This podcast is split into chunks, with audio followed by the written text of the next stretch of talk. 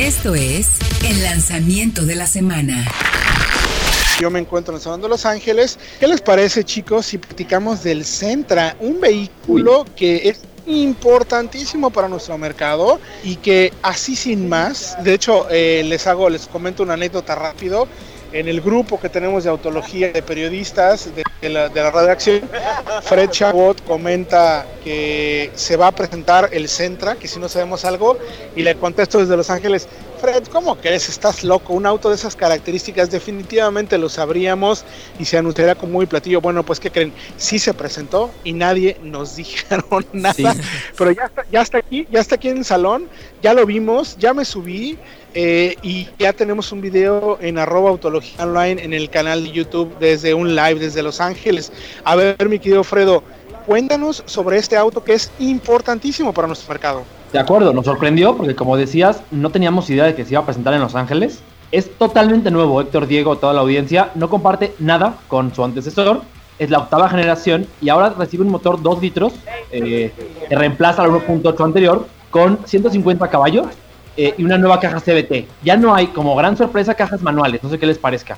Ya no aparecen en la oferta. Eso está muy interesante y creo que va de la mano con toda la estrategia que ha estado haciendo Nissan de renovar por completo toda su gama y pero sobre todo eh, de dar este nuevo sentimiento de que son coches realmente durables y sobre todo con una plataforma de origen europeo que también apunta para ser muy interesante pero otra de las sorpresas precisamente es la suspensión trasera. Cuéntanos un poco más de la suspensión. Sí, es, es una multibrazo. Además, fíjense, ¿quién iba a decirlo?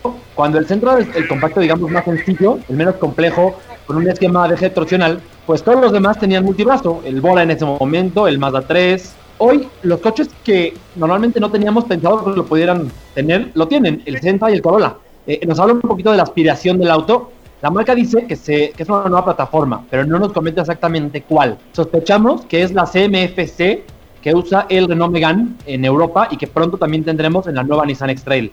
Tiene sentido, mi querido Fredo, ¿eh? tiene sentido el, el, análisis y la especulación que haces porque evidentemente el tema de globalización es cada vez más importante y a ver, esta plataforma, lo que me sorprende de este tema de, de, multibrazo eh, en el eje posterior, eso me deja pensar o me hace imaginarme que podríamos llegar a ver versiones eh, pues más spec deportivo, ¿no? ¿Por qué no otro turbo, te acuerdas?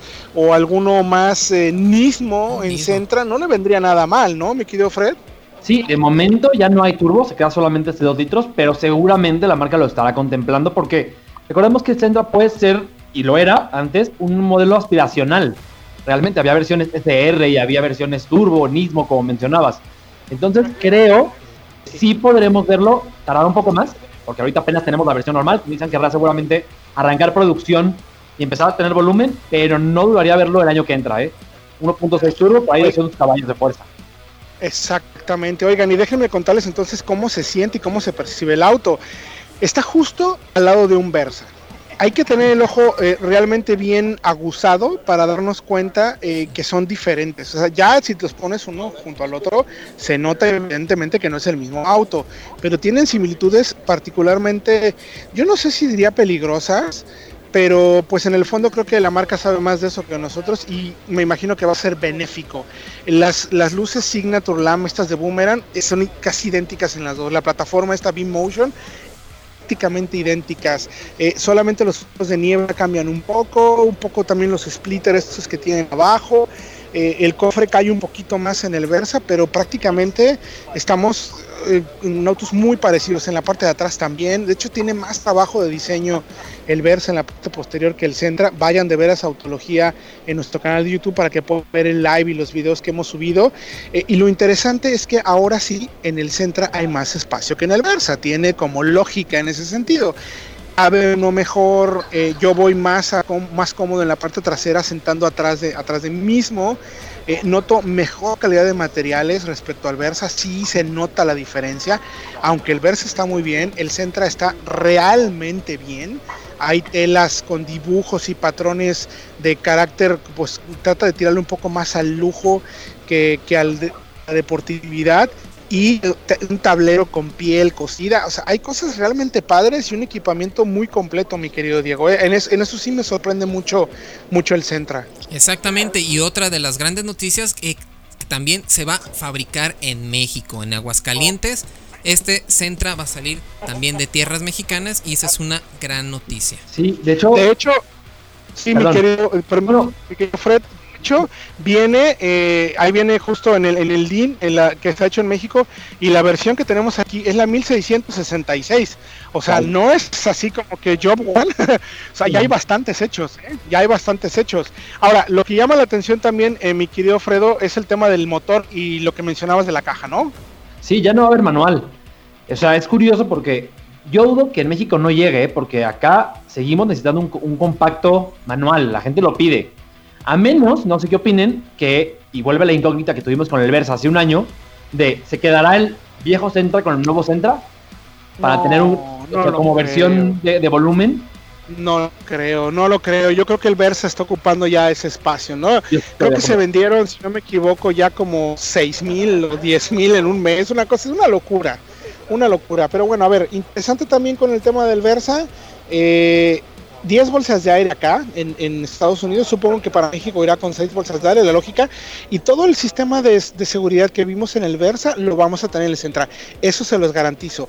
Precios estimados, mi querido Fred, preguntaron mucho en, lo que estuvimos explicando. ¿Qué te imaginas que podría ser? Pues imaginamos que podría estar con el Jetta, que creo que es el gran referente por ventas y, y por comportamiento en general en el segmento entre 310 mil, no sé qué les parezca, y 410 mil, por ahí, una versión tope de gama, con asistencias, con los faros de LED, con los rines de, aluminio de 7 pulgadas. ya con todo el equipo podría llegar a 420, por ahí me parece razonable. Sí, yo también creo que va a apuntar precisamente para eso. No tanto como el Civic con su motor turbo y todo este equipamiento que tiene extra, pero en realidad yo creo que sí va más pegado al Jetta. Es que, es que ¿cuáles son los grandes éxitos de ese segmento? Pues el Jetta, el Forte, y tiene que ir por ellos. Y quedar en esos precios con equipamiento similar sería muy interesante porque además Nissan tiene ese tema de financiamiento, entonces eso podría ser un diferenciador importante frente a sus rivales. Efectivamente. Ah, eh, vayan, insisto de verdad, todos aquellos que están escuchando, suscríbanse al podcast de Autología y de Solo Autos para que puedan enterarse pues de toda la información. Necesitamos una buena compañía de ustedes cuando estén en el tráfico, sobre todo si quieren enterarse de qué hablamos en este primer, en esta primera mitad del programa, que ya estamos ya casi por terminar, pero eh, también interesante para que nos compartan todo lo que quieran, decisiones, dudas, comentarios en Robotología Online, arroba solo autos.